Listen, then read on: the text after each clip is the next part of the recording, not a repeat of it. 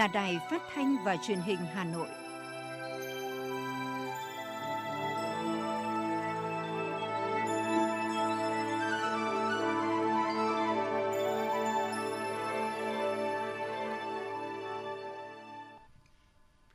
Thưa quý vị và các bạn, bây giờ là chương trình thời sự của Đài Phát thanh và Truyền hình Hà Nội đang được phát trực tiếp trên sóng FM tần số 90 MHz. Tối nay thứ năm, ngày 5 tháng 8 năm 2021 có những nội dung chính sau đây.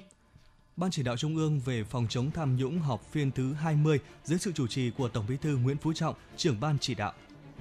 Hà Nội tiếp nhận hơn 100 tỷ đồng phục vụ phòng chống dịch COVID-19. Hà Nội tặng quà cho hơn 3.700 đối tượng chính sách nhân dịp Quốc khánh. Phần tin thế giới có những tin đáng chú ý. Indonesia, Mỹ tham dự cuộc đối thoại chiến lược lần thứ nhất. Người nước ngoài tại Hàn Quốc được tiêm vaccine COVID-19 như dân bản địa. Facebook triển khai trang tin tức riêng tại Australia. Sau đây là nội dung chi tiết sẽ có trong chương trình.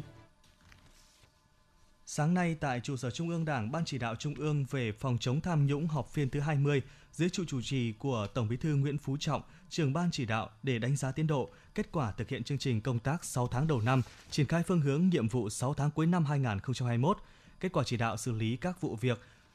vụ án thuộc diện ban chỉ đạo theo dõi, chỉ đạo từ sau phiên họp thứ 19 đến nay. 6 tháng đầu năm 2021, cấp ủy, ủy ban kiểm tra các cấp đã thi hành kỷ luật 70 tổ chức đảng, riêng 8.000 đảng viên vi phạm, trong đó có gần 180 đảng viên bị kỷ luật do tham nhũng, cố ý làm trái và hơn 20 đảng viên bị kỷ luật do vi phạm về kê khai tài sản, thu nhập. Các cơ quan tố tụng cả nước đã khởi tố mới 1.850 vụ án với 3.294 bị can về các tội tham nhũng, kinh tế, chức vụ. Khẩn trương đưa ra xét xử kịp thời 4 vụ án trọng điểm. Các cơ quan tố tụng đã thu giữ, tạm giữ, kê biên tài sản, phong tỏa tài khoản, ngăn chặn giao dịch tài sản trong các vụ án tham nhũng, kinh tế có giá trị hơn 14.400 tỷ đồng. Cơ quan thi hành án dân sự đã thu hồi hơn 1.995 tỷ đồng. Phát biểu ý kiến kết luận phiên họp, Tổng Bí thư Nguyễn Phú Trọng nêu rõ, 6 tháng qua, trong nước có nhiều sự kiện chính trị quan trọng, đặc biệt là tình hình dịch bệnh COVID-19 diễn biến phức tạp. Trong bối cảnh đó, công tác phòng chống tham nhũng tiếp tục được chỉ đạo, thực hiện kiên trì, không ngừng, không nghỉ và ngày càng hiệu quả, từ đó rút ra nhiều bài học quý để làm mạnh hơn, quyết liệt, hiệu quả hơn trong thời gian tới. Xử lý cán bộ sai phạm dù là đau xót nhưng vì sự nghiệp chung không thể không làm, làm kiên quyết nhưng cũng rất nhân đạo nhân văn. Thời gian tới nhiệm vụ càng nặng nề hơn và tiếp tục làm một cách bài bản, phát huy tốt hơn những kinh nghiệm có được trong thời gian qua. Tổng Bí thư nhấn mạnh, đấu tranh phòng chống tham nhũng đã trở thành yêu cầu cấp bách, nhiệm vụ thường xuyên trở thành xu thế tất yếu, không làm không được, công tác đấu tranh phòng chống tham nhũng vẫn còn một số hạn chế như có vụ việc tiến độ thực hiện còn chậm hoặc phối hợp chưa thật nhịp nhàng. Tới đây, phải huy động sức mạnh của cả hệ thống chính trị, mặt trận Tổ quốc, các tổ chức chính trị xã hội và nhân dân cùng vào cuộc. Về dự thảo đề án sửa đổi chức năng, nhiệm vụ của Ban chỉ đạo, Tổng Bí thư nhất trí, Ban chỉ đạo không chỉ có chỉ đạo phòng chống tham nhũng mà còn bao gồm cả tiêu cực như suy thoái về tư tưởng chính trị, đạo đức, lối sống, tự diễn biến, tự chuyển hóa, Tổng Bí thư nhấn mạnh, tham nhũng kinh tế làm mất tiền bạc, nhưng suy thoái tiêu cực không chỉ làm mất cán bộ mà nặng hơn là làm giảm uy tín của Đảng, thậm chí có thể làm mất chế độ. Tiền mất còn có thể thu hồi lại được, cán bộ mất phẩm chất chính trị, có thể trở thành phản bội Đảng, phản bội nhân dân thì nguy hiểm vô cùng. Tại phiên họp, Tổng Bí thư thông báo việc kiện toàn ban chỉ đạo 6 đồng chí thay thế các đồng chí khóa trước do thay đổi nhân sự sau đại hội 13 của Đảng. Sáng nay, Ủy ban Mặt trận Tổ quốc Việt Nam thành phố Hà Nội tổ chức tiếp nhận, ủng hộ và chuyển giao trang thiết bị y tế phục vụ công tác phòng chống dịch COVID-19 của các doanh nghiệp trên địa bàn thành phố trị giá hơn 100 tỷ đồng. Dự buổi lễ có Ủy viên Trung ương Đảng, Phó Bí thư Thành ủy, Chủ tịch Ủy ban nhân dân thành phố Hà Nội Trung Ngọc Anh, Chỉ huy trưởng Sở Chỉ huy phòng chống dịch COVID-19 thành phố, Ủy viên Ban Thường vụ Thành ủy, Chủ tịch Ủy ban Mặt trận Tổ quốc Việt Nam thành phố Hà Nội Nguyễn Lan Hương. Tại đợt ủng hộ này, có 6 đơn vị tổ chức doanh nghiệp trên địa bàn thủ đô gồm Công ty Cổ phần Tập đoàn BRG, Ngân hàng Thương mại Cổ phần Đông Nam Á, Công ty Cổ phần Đầu tư Phát triển Thành phố Thông minh Bắc Hà Nội, đồng ủng hộ 50 máy thở, 50 chiếc monitor theo dõi bệnh nhân, 5 bộ hệ thống real-time PCR, 12.000 bộ kit test COVID-19, 30.000 bộ kit test COVID của máy tách chiết, 5 bộ micro pipette đa kênh thay đổi thể tích trị giá 50 tỷ đồng. Công ty cổ phần tập đoàn Sovico ủng hộ 100 máy thở, 10 xe cứu thương trị giá 50 tỷ đồng. công ty cổ phần đầu tư TNG Holding Việt Nam ủng hộ một hệ thống xét nghiệm real-time PCR và 3.000 bộ kit xét nghiệm PCR trị giá 3,5 tỷ đồng. Bên cạnh đó, Viettel Hà Nội cũng ủng hộ số tiền 500 triệu đồng. Ngay tại lễ tiếp nhận, Ủy ban Mặt trận Tổ quốc Việt Nam thành phố Hà Nội đã chuyển giao toàn bộ trang thiết bị y tế sang Sở Y tế Hà Nội để phục vụ công tác phòng chống dịch, đem lại cuộc sống bình yên cho nhân dân thủ đô và cả nước. Phát biểu tại buổi lễ, Chủ tịch Ủy ban nhân dân thành phố Trung Ngọc Anh bày tỏ sự cảm ơn, sự tri ân đối với các doanh nghiệp, tập đoàn đã tích cực hỗ trợ công tác phòng chống dịch của thành phố, đặc biệt là trong việc hưởng ứng chiến dịch 5K cộng vaccine theo chỉ đạo của Thủ tướng Chính phủ. Chủ tịch Ủy ban nhân dân thành phố khẳng định thành phố sẽ bám sát nguyên tắc ưu tiên, công khai minh bạch, có vaccine đến đâu sẽ triển khai ngay đến đấy để từng bước sớm bao phủ miễn dịch trong cộng đồng. Chủ tịch Ủy ban nhân dân thành phố Trương Ngọc Anh cũng chia sẻ để nhanh chóng đẩy lùi dịch bệnh, đưa thủ đô trở về trạng thái bình thường mới, thành phố đã xác định rõ cách làm, không chỉ tăng cường truy vết F0 để nhanh chóng bóc tách, kiểm soát phát sinh các ca bệnh, mà còn mở rộng sàng lọc trong cộng đồng. Ngay trong chiều nay, thành phố sẽ mở rộng xét nghiệm sàng lọc ở những địa bàn nguy cơ cao như Trương Dương, quận Tây Hồ, Thanh Nhàn, quận Hai Bà Trưng, Văn Trương, quận Đống Đa để tăng cường tận dụng thời gian vàng kiểm soát dịch bệnh. Thay mặt các đơn vị ủng hộ, Chủ tịch Tập đoàn BRG, Phó Chủ tịch kiêm Tổng Giám đốc Công ty Cổ phần Đầu tư Phát triển Thành phố Thông minh Nguyễn Thị Nga tin tưởng với quyết tâm cao và sự chỉ đạo quyết liệt của Đảng, Nhà nước, Chính phủ và lãnh đạo thành phố cùng sự đồng hành của doanh nghiệp và người dân trong công tác chống dịch COVID-19, thành phố Hà Nội nói riêng cũng như tất cả các địa phương trên cả nước sẽ được an toàn và chiến thắng đại dịch, sớm trở lại trạng thái bình thường mới. Chiều hôm qua, tổ công tác số 1 của Sở Chỉ huy phòng chống dịch COVID-19 thành phố Hà Nội tổ chức họp triển khai nhiệm vụ. Ủy viên Trung ương Đảng, Phó Bí thư Thành ủy, Chủ tịch Ủy ban nhân dân thành phố Hà Nội Trung Ngọc Anh, Chỉ huy trưởng Sở Chỉ huy phòng chống COVID-19 thành phố và Phó Chủ tịch Ủy ban nhân dân thành phố Hà Nội Nguyễn Mạnh Quyền, Phó Chỉ huy trưởng Sở Chỉ huy phòng chống COVID-19 thành phố, Tổ trưởng Tổ công tác số 1 dự cuộc họp. Tại cuộc họp, Phó Chủ tịch Ủy ban nhân dân thành phố Nguyễn Mạnh Quyền đã thống nhất các nội dung thảo luận về nhiệm vụ tổ được giao, trong đó tổ chịu trách nhiệm toàn diện trước Sở Chỉ huy thành phố về công tác thông tin tuyên truyền, giám sát, truy vết, xét nghiệm, điều phối và tiêm vaccine phòng COVID-19. Các cơ quan phải nâng cao năng lực, quản lý chặt, truy vết nhanh, xét nghiệm diện rộng trong cộng đồng và tiêm vaccine đúng đối tượng quy định.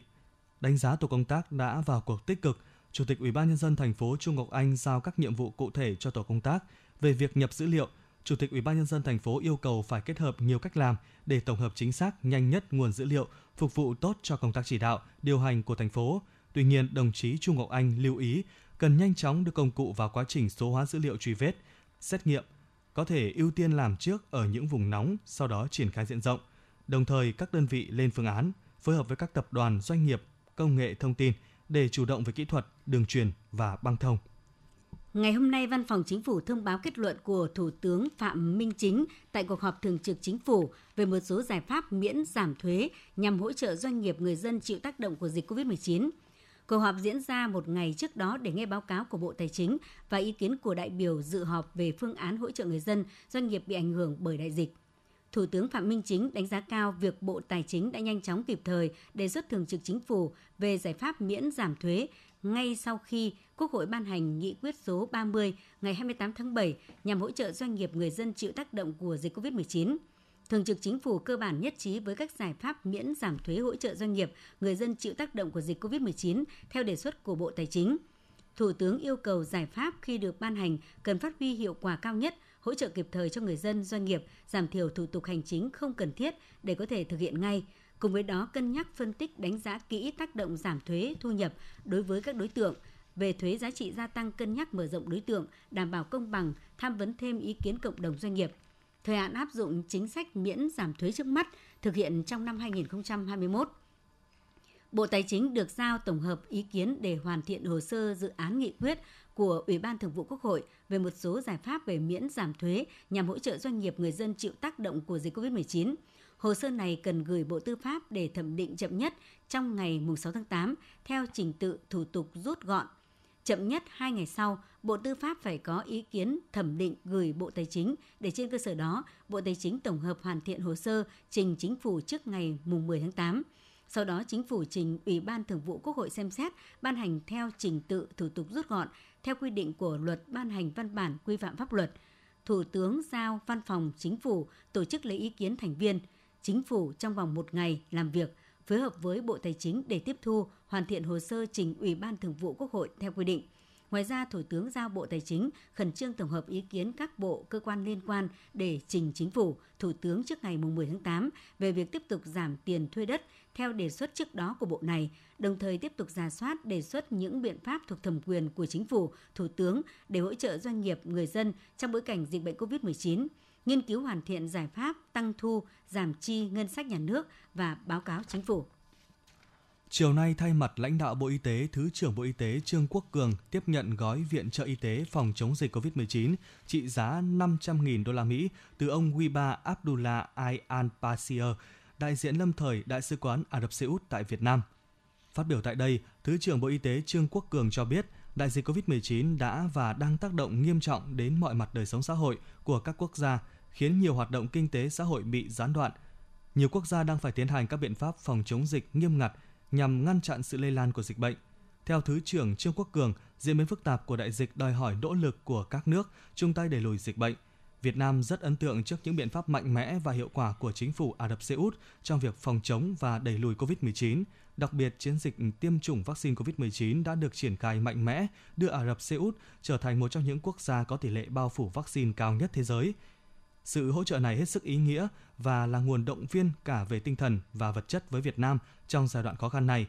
Bộ Y tế cam kết sẽ sử dụng hiệu quả món quà quý báu này trong công cuộc phòng chống dịch tại Việt Nam. Ông Guiba Abdullah Aiban Basir cho biết gói viện trợ y tế tặng Việt Nam nằm trong khoản ngân sách 500 triệu đô la Mỹ do Vương quốc Ả Rập Xê Út hỗ trợ quốc tế chống lại đại dịch. Gói viện trợ này được thực hiện thông qua Trung tâm Cứu trợ và Nhân đạo Quốc vương Sanmen.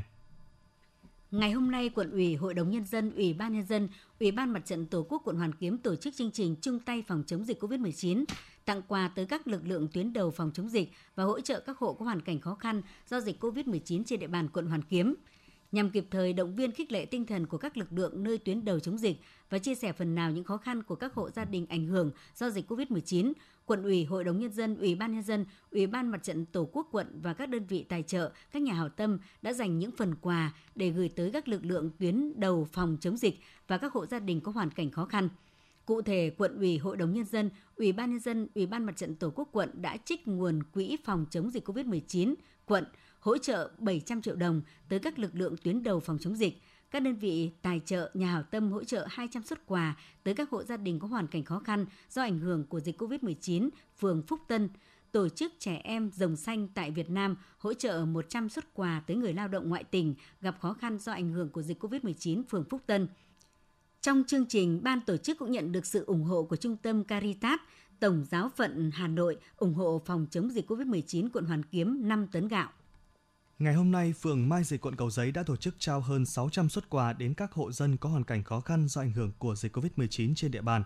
Phó Chủ tịch Ủy ban nhân dân phường Mai Dịch, Đoàn Thị Bích Ngọc cho biết, nhằm hỗ trợ người dân có hoàn cảnh khó khăn trên địa bàn, phường đã vận động các doanh nghiệp, nhà hảo tâm hỗ trợ kinh phí nhu yếu phẩm, tổng cộng 618 xuất quà gồm 10 kg gạo, 0,5 kg cá khô và một chai nước giúp những hộ gia đình này ổn định sinh hoạt trong đại dịch COVID-19. Bà Đoàn Thị Bích Ngọc cho biết thêm, để đảm bảo quy định về phòng chống dịch COVID-19, sau khi tiếp nhận số quà tặng là hiện vật, Ủy ban nhân dân phường tập kết tại trụ sở sau đó sẽ chuyển đến các nhà sinh hoạt cộng đồng tại từng khu vực, địa bàn để các tổ trưởng chuyển đến tay người dân thuộc diện được hỗ trợ. Sáng nay, quận Ba Đình đã tổ chức điểm bán hàng lưu động tại trường Trung học cơ sở Phúc Xá phục vụ người dân trong thời gian giãn cách phòng chống dịch COVID-19. Người dân đi mua thực phẩm phải mang theo phiếu đi chợ, thực hiện khai báo y tế đầy đủ. Bên trong điểm bán hàng, người dân phải thực hiện nghiêm các biện pháp phòng chống dịch COVID-19 theo thông điệp 5K của Bộ Y tế. Trước đó, ngày hôm qua, điểm bán hàng lưu động đầu tiên tại phường Cống Vị cũng đã được tổ chức tại trường Trung học cơ sở Thăng Long. Theo kế hoạch, Ủy ban nhân dân quận Ba Đình sẽ tổ chức điểm bán hàng lưu động tại 14 phường để cung ứng hàng hóa thiết yếu cho nhân dân đầy đủ, kịp thời và an toàn. Thưa quý vị và các bạn, theo chỉ đạo của Ủy ban nhân dân thành phố Hà Nội những ngày qua, các địa phương đã đẩy nhanh tiến độ tiêm chủng vaccine phòng COVID-19 mở rộng trong toàn dân. Một quận ở Hà Nội đã thành lập 10 điểm tiêm chủng giã chiến.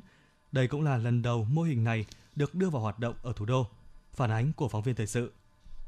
Khẩn trương, nghiêm túc là không khí tại nhà thi đấu Trịnh Hoài Đức, một trong những điểm tiêm chủng giã chiến thuộc quận Đống Đa, Hà Nội. Người dân đến tiêm được yêu cầu đeo khẩu trang, ngồi giãn cách, lần lượt từng người sẽ được gọi tới bàn ghi nhận thông tin tiêm chủng. Các bước sàng lọc về thông tin dịch tễ, kiểm tra thân nhiệt, huyết áp là một phần quy trình bắt buộc. Ông Đỗ Quốc Dũng, sống ở quận Cầu Giấy và anh Nguyễn Quốc Thanh ở quận Ba Đình, Hà Nội chia sẻ. Tôi cảm nhận đây là một cái nỗ lực ừ, của thành phố cũng như của nhà nước đã cố gắng để dẹp dịch và ừ, cũng như là đảm bảo cái an toàn tính mạng của nhân dân. À, khoảng tầm sau 45 phút là mình hoàn thành mũi tiêm chủng. Mình thấy tại vì là cũng thấy là cũng khá nhanh tại vì là có rất là đông người tiêm. Để tiêm chủng theo mô hình bệnh viện giã chiến, các vách ngăn đã được sử dụng để tạo thành các phòng tiêm riêng biệt, đảm bảo giãn cách cũng như hạn chế việc tiếp xúc đông người. Tất cả các khu vực chờ tiêm, sàng lọc cũng như khu vực tiêm đều được tách biệt. Nhân viên y tế sẽ hướng dẫn người dân di chuyển một chiều theo lối đi riêng, đảm bảo đúng quy trình tiêm chủng. Chị Lê Thủy Linh ở quận Ba Đình, Hà Nội nói. Thì em cũng thấy là quy trình ở quận thì cũng khá là rõ ràng, tức là từ việc thực hiện giãn cách cho đến uh, sắp xếp các thứ rồi từ cái việc mà đo nhiệt độ thế thế là quy trình rất là rất là tốt. Để đảm bảo tiến độ, các phường trên địa bàn quận Đống Đa đã lên kế hoạch phân bổ thời gian cho người dân. Mỗi người sẽ đến theo giờ được sắp xếp để đảm bảo không ùn ứ, giãn cách theo quy định phòng chống dịch. Ông Trần Hà Thái, Chủ tịch Ủy ban nhân dân phường Hàng Bột, quận Đống Đa, Hà Nội cho biết. Sau khi có uh, cái danh sách được là ghi từng các cái thẻ, từng các cái cung giờ trên thẻ đó thể hiện các cái cung giờ và các bác tổ trưởng đã phát đến đối với cả từng người dân một thì trên cơ sở đó người dân sẽ biết được cái cung giờ có thể là đến để uh, xếp hàng tiêm đảm bảo khoảng cách theo như yêu cầu. Tổng cộng có hơn 10 điểm tiêm chủng giã chiến được thiết lập trên địa bàn quận Đống Đa, dự kiến số lượng tiêm khoảng 25.680 mũi. Loại vaccine được sử dụng để tiêm chủng cho người dân trên địa bàn là AstraZeneca.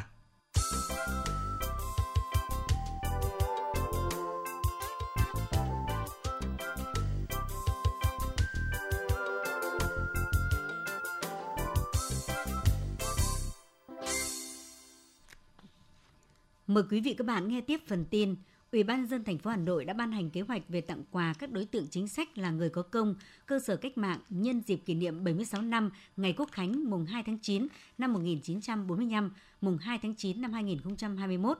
Theo đó, thành phố sẽ tặng quà mức 1 triệu đồng một suất bằng tiền mặt gửi tới người hoạt động cách mạng trước ngày mùng 1 tháng 1 năm 1945, Lão Thành Cách mạng người hoạt động cách mạng từ ngày 1 tháng 1 năm 1945 đến ngày khởi nghĩa tháng 8 năm 1945 tiền khởi nghĩa, người hoạt động cách mạng hoạt động kháng chiến bị địch bắt tù đầy, người có công giúp đỡ cách mạng được tặng kỷ niệm trương Tổ quốc ghi công hoặc bằng có công với nước, người trong gia đình được tặng kỷ niệm trương Tổ quốc ghi công hoặc bằng có công với nước. Nếu người đứng tên trong kỷ niệm trương Tổ quốc ghi công hoặc bằng có công với nước đã chết thì đại diện vợ, chồng hoặc con được tặng quà.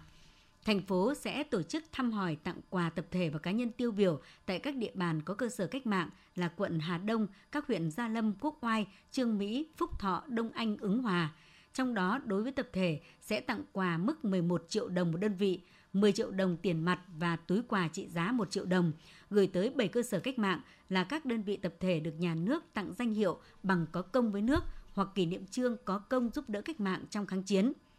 Đối với cá nhân sẽ tặng quà mức 2 triệu 500 nghìn đồng một người, 2 triệu đồng một tiền mặt và túi quà trị giá 500 nghìn đồng, gửi tới 14 cá nhân tiêu biểu, mỗi quận huyện chọn 2 cá nhân tiêu biểu là người có công thuộc đối tượng được tặng quà nhân dịp kỷ niệm Ngày Quốc khánh mùng 2 tháng 9.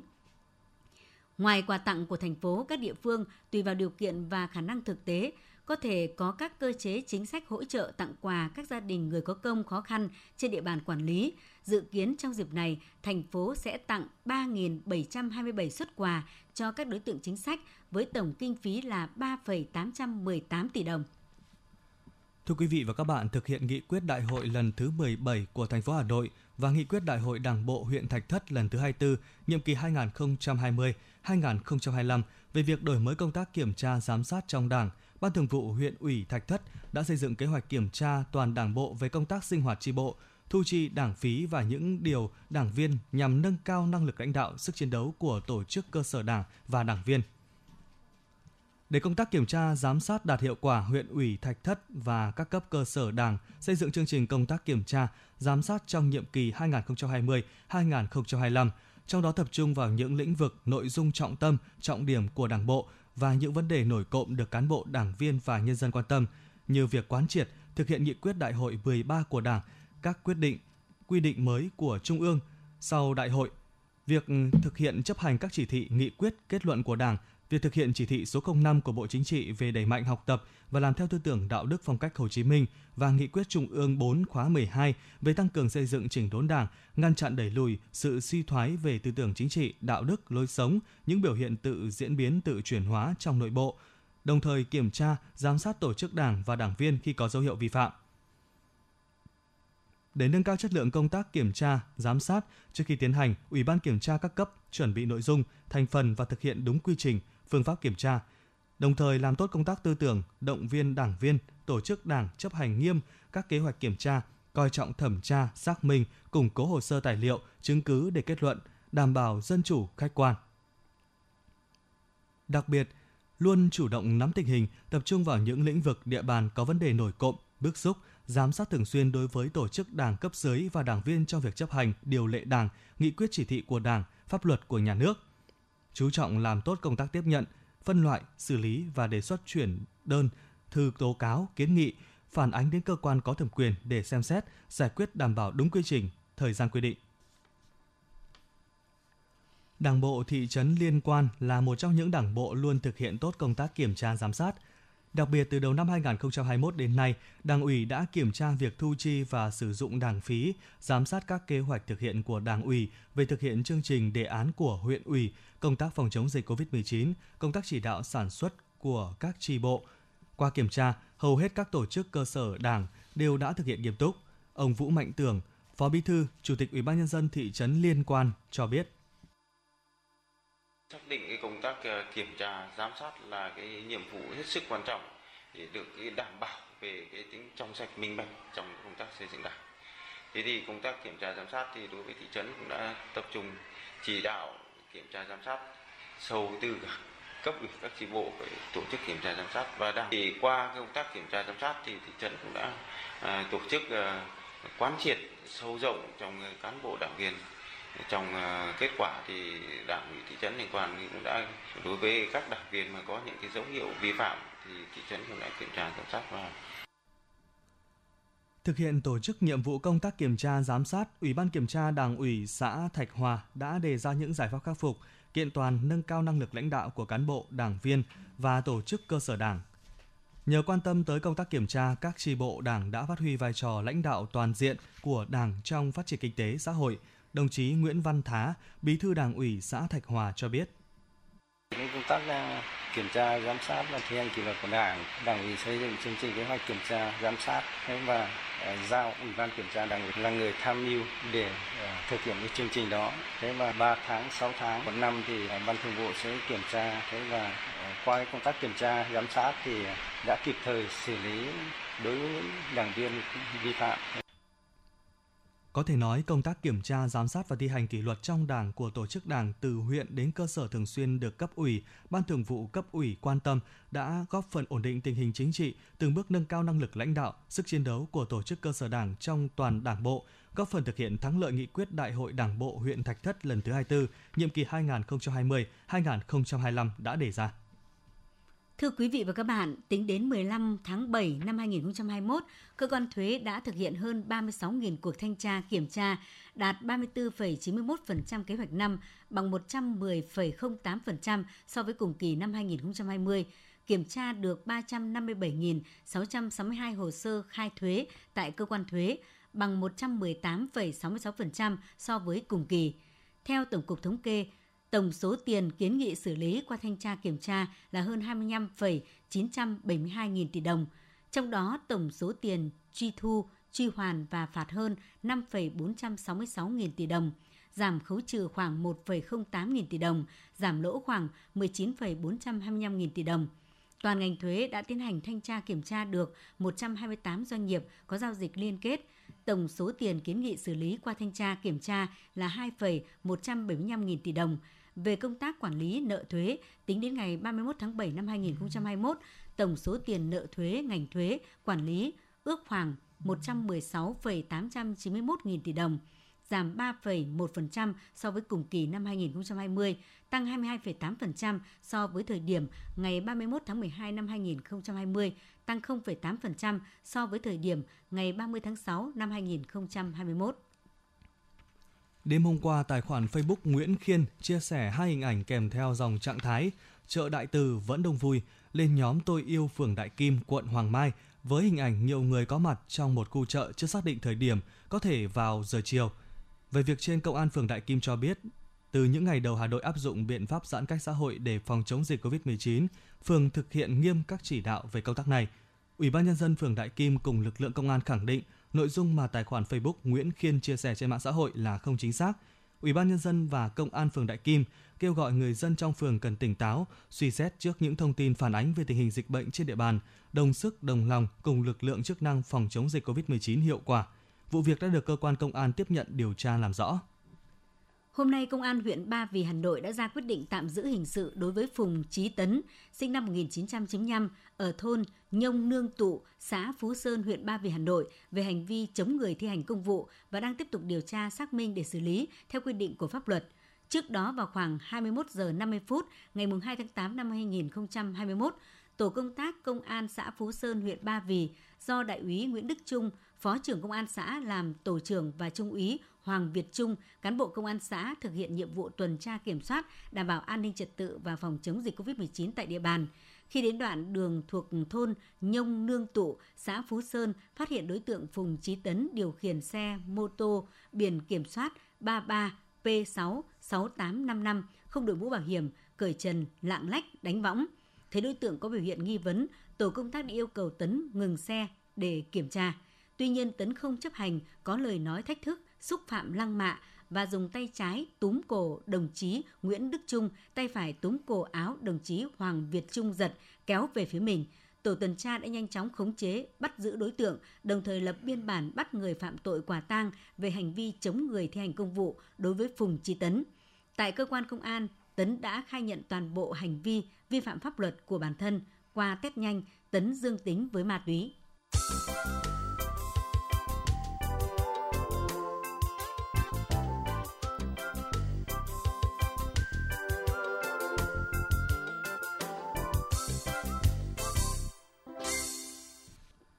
Xin được chuyển sang phần tin thế giới. Ngoại trưởng Indonesia Retno Marsudi và người đồng cấp Mỹ Anthony Blinken đã tham dự cuộc đối thoại chiến lược lần thứ nhất tại thủ đô Washington, D.C., Mỹ. Trong một thông cáo báo chí ngày hôm qua, Bộ Ngoại giao Indonesia nhấn mạnh rằng sự kiện lần này là một trang sử mới trong mối quan hệ Indonesia và Mỹ và phản ánh cam kết của hai nước này trong việc tăng cường quan hệ song phương.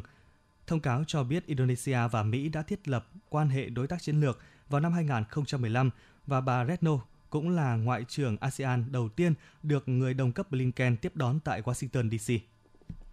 Tổ chức An ninh và Hợp tác châu Âu OSCE đã đưa ra quyết định không cử quan sát viên đến cuộc bầu cử quốc hội ở Nga trong tháng 9 tới với lý do bị hạn chế về số lượng quan sát viên. Phản ứng trước quyết định của OSCE, Phó Chủ tịch Hội đồng Liên bang Nga Konstantin Kosachev nhấn mạnh sự hiện diện hay vắng mặt của các quan sát viên OSCE tại cuộc bầu cử không ảnh hưởng đến tính hợp pháp và dân chủ của nó theo bất kỳ cách nào. Ông cho rằng các hạn chế số lượng áp dụng cho tất cả các nhiệm vụ quan sát mà không có ngoại lệ và chỉ liên quan đến các biện pháp chống COVID-19. Hơn nữa, hạn ngạch cho văn phòng OSCE về các thể chế dân chủ và nhân quyền là mức tối đa có thể trong các trường hợp không phân biệt đối xử. Khảo sát mới đây của công ty nghiên cứu thị trường ISS Market cho biết trong tháng 7 năm 2021, hoạt động kinh doanh tại khu vực đồng tiền chung châu Âu Eurozone đã tăng với tốc độ nhanh nhất trong 15 năm qua giữa bối cảnh nền kinh tế mở cửa trở lại và các chương trình tiêm chủng vaccine ngừa COVID-19 tăng tốc giúp thúc đẩy đà tăng trưởng kinh tế của khu vực. Theo số liệu chính thức được công bố ngày 30 tháng 7, nền kinh tế Eurozone đã tăng trưởng 2% trong quý 2 năm 2021 khi các doanh nghiệp được mở cửa trở lại đã vực dậy hoạt động kinh doanh sau một thời gian trì trệ do đại dịch COVID-19. Mức tăng trưởng nói trên ở châu Âu cao hơn so với Mỹ. Nền kinh tế lớn nhất thế giới trong quý 2 năm 2021 đã tăng 1,6% so với quý trước đó và cả Trung Quốc với mức tăng 1,3%. Trong bối cảnh liên tiếp ghi nhận ca nhiễm COVID-19 là người lao động nhập cư, cơ quan quản lý dịch bệnh Hàn Quốc cho biết người nước ngoài cũng được tiêm phòng vaccine COVID-19 tương tự người dân Hàn Quốc. Với người nước ngoài tham gia bảo hiểm y tế, quy trình tiêm chủng tương tự với công dân Hàn Quốc có thể đặt ngày giờ tiêm và địa điểm tiêm thông qua cổng đặt lịch tiêm chủng. Đặc biệt những người cư trú bất hợp pháp cũng có thể tiêm vaccine COVID-19, chỉ cần mang theo hộ chiếu tới trung tâm y tế, lấy mã số quản lý tạm thời là có thể tiêm. Cơ quan phòng dịch khẳng định đối tượng này sẽ không bị gặp bất lợi nào như bị tra cứu về tình trạng cư trú bất hợp pháp hay bị thông báo về cơ sở làm việc Nền tảng mạng xã hội toàn cầu Facebook ngày hôm qua đã triển khai trang tin tức đặc biệt Facebook News tại Australia, áp dụng thử nghiệm cho một nhóm nhỏ người dùng trong nước với nội dung phong phú bao trùm hầu hết tin tức từ các tờ báo và ấn bản phẩm nổi tiếng phổ biến. Việc ra mắt trang tin tức riêng Facebook được cho là nhằm thực thi luật truyền thông mới của Australia, bắt đầu áp dụng trong năm nay. Luật này với nội dung chủ yếu liên quan tới bộ quy tắc thương lượng bắt buộc giữa các nền tảng kỹ thuật số và tổ chức truyền thông tin tức do chính phủ Australia đề xuất đã tạo ra một cuộc đối đầu lớn giữa gã khổng lồ công nghệ và chính phủ Australia. Dự báo thời tiết vùng châu thổ sông Hồng và khu vực Hà Nội đêm mùng 5 ngày mùng 6 tháng 8, vùng đồng bằng Bắc Bộ đêm không mưa, ngày nắng nóng gai gắt, gió nhẹ, nhiệt độ từ 30 đến 38 độ, Vùng núi Ba Vì Sơn Tây đêm không mưa, ngày nắng nóng gai gắt, gió nhẹ, nhiệt độ từ 30 đến 37 độ. Ngoại thành từ Phúc Thọ tới Hà Đông, đêm không mưa, ngày nắng nóng gai gắt, gió nhẹ, nhiệt độ từ 31 đến 38 độ. Phía Nam từ Thanh Oai Thường Tín đến Ứng Hòa, đêm không mưa, ngày nắng nóng gai gắt, gió nhẹ, nhiệt độ từ 31 đến 38 độ. Mê Linh Đông Anh Sóc Sơn, đêm không mưa, ngày nắng nóng gai gắt, gió nhẹ, nhiệt độ từ 30 đến 37 độ. Trung tâm thành phố Hà Nội đêm không mưa, ngày nắng nóng gai gắt, gió nhẹ, nhiệt độ từ 31 đến 38 độ. Quý vị và các bạn vừa nghe chương trình thời sự của Đài Phát thanh Truyền hình Hà Nội, chịu trách nhiệm sản xuất Phó Tổng giám đốc Nguyễn Tiến Dũng, chương trình do biên tập viên Hồng Lam, đạo diễn Kim Oanh, phát thanh viên Thanh Hiền Tuấn Anh cùng kỹ thuật viên Viết Linh thực hiện. Xin chào và hẹn gặp lại quý vị ở chương trình thời sự sau.